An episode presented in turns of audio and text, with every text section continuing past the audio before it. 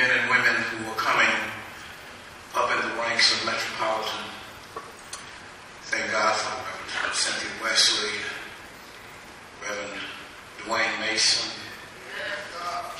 Reverend Trent Hudson, just to name a few that is coming up through the ranks of metropolitan spiritual churches. As we get older,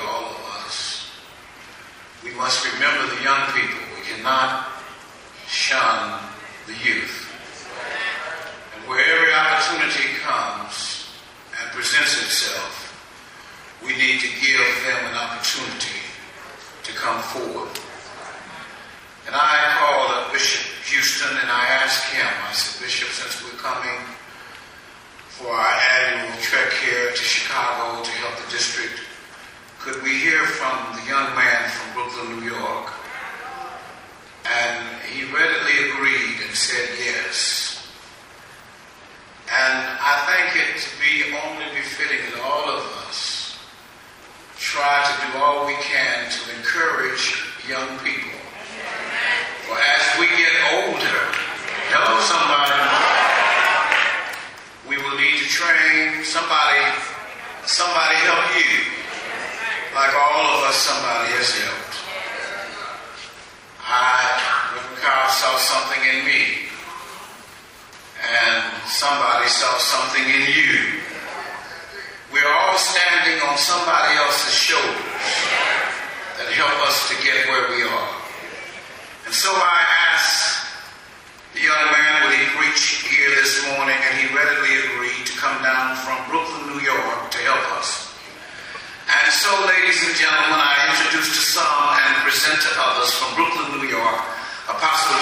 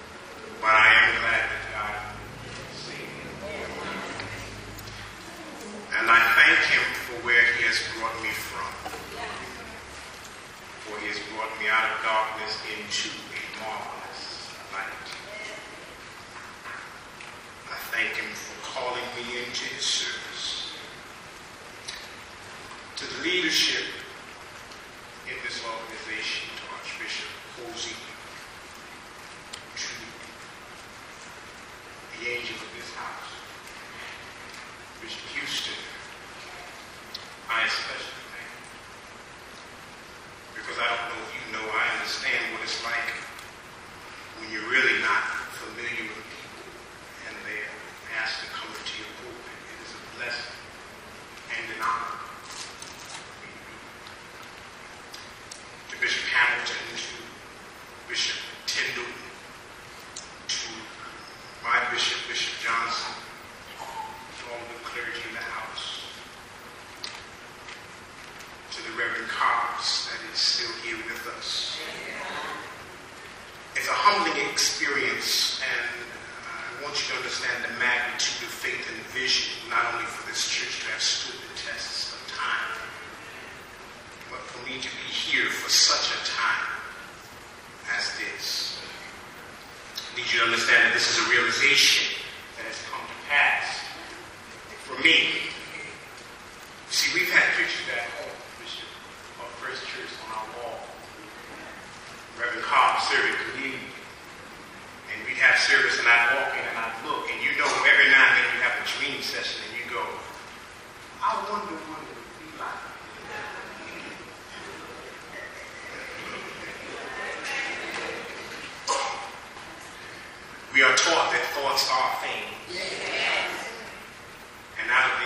of the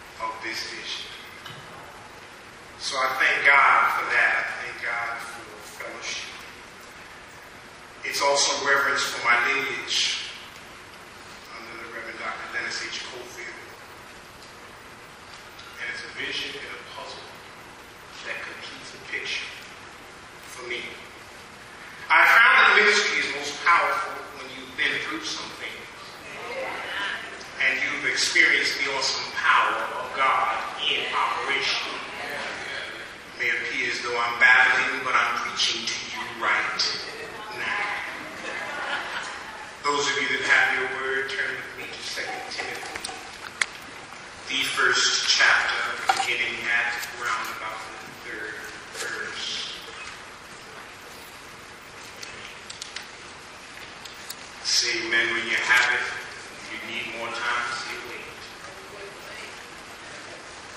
Second Timothy, the first chapter, the third verse.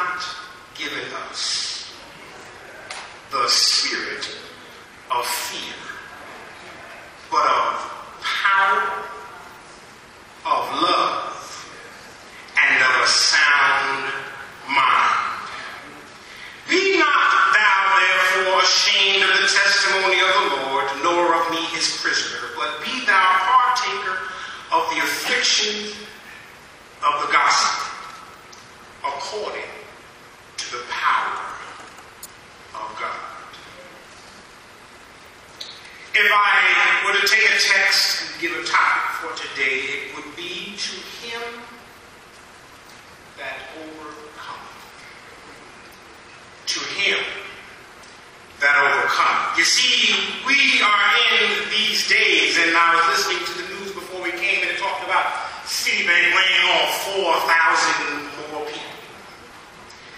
There are times when you find yourself on a road where you know you can't go back, and the way forward seems uncertain. Stocks falling, oil prices going higher, prices uh, in everything going higher, jobs in flux, families under duress and stress, relationships in question, friends acting funny, infirmity of the mind and of the body, raging faith at times in crisis, churches under attack, and the illusion of the opposition seeming to be winning on every side. You talk to some folk and they tell you that everything is all right.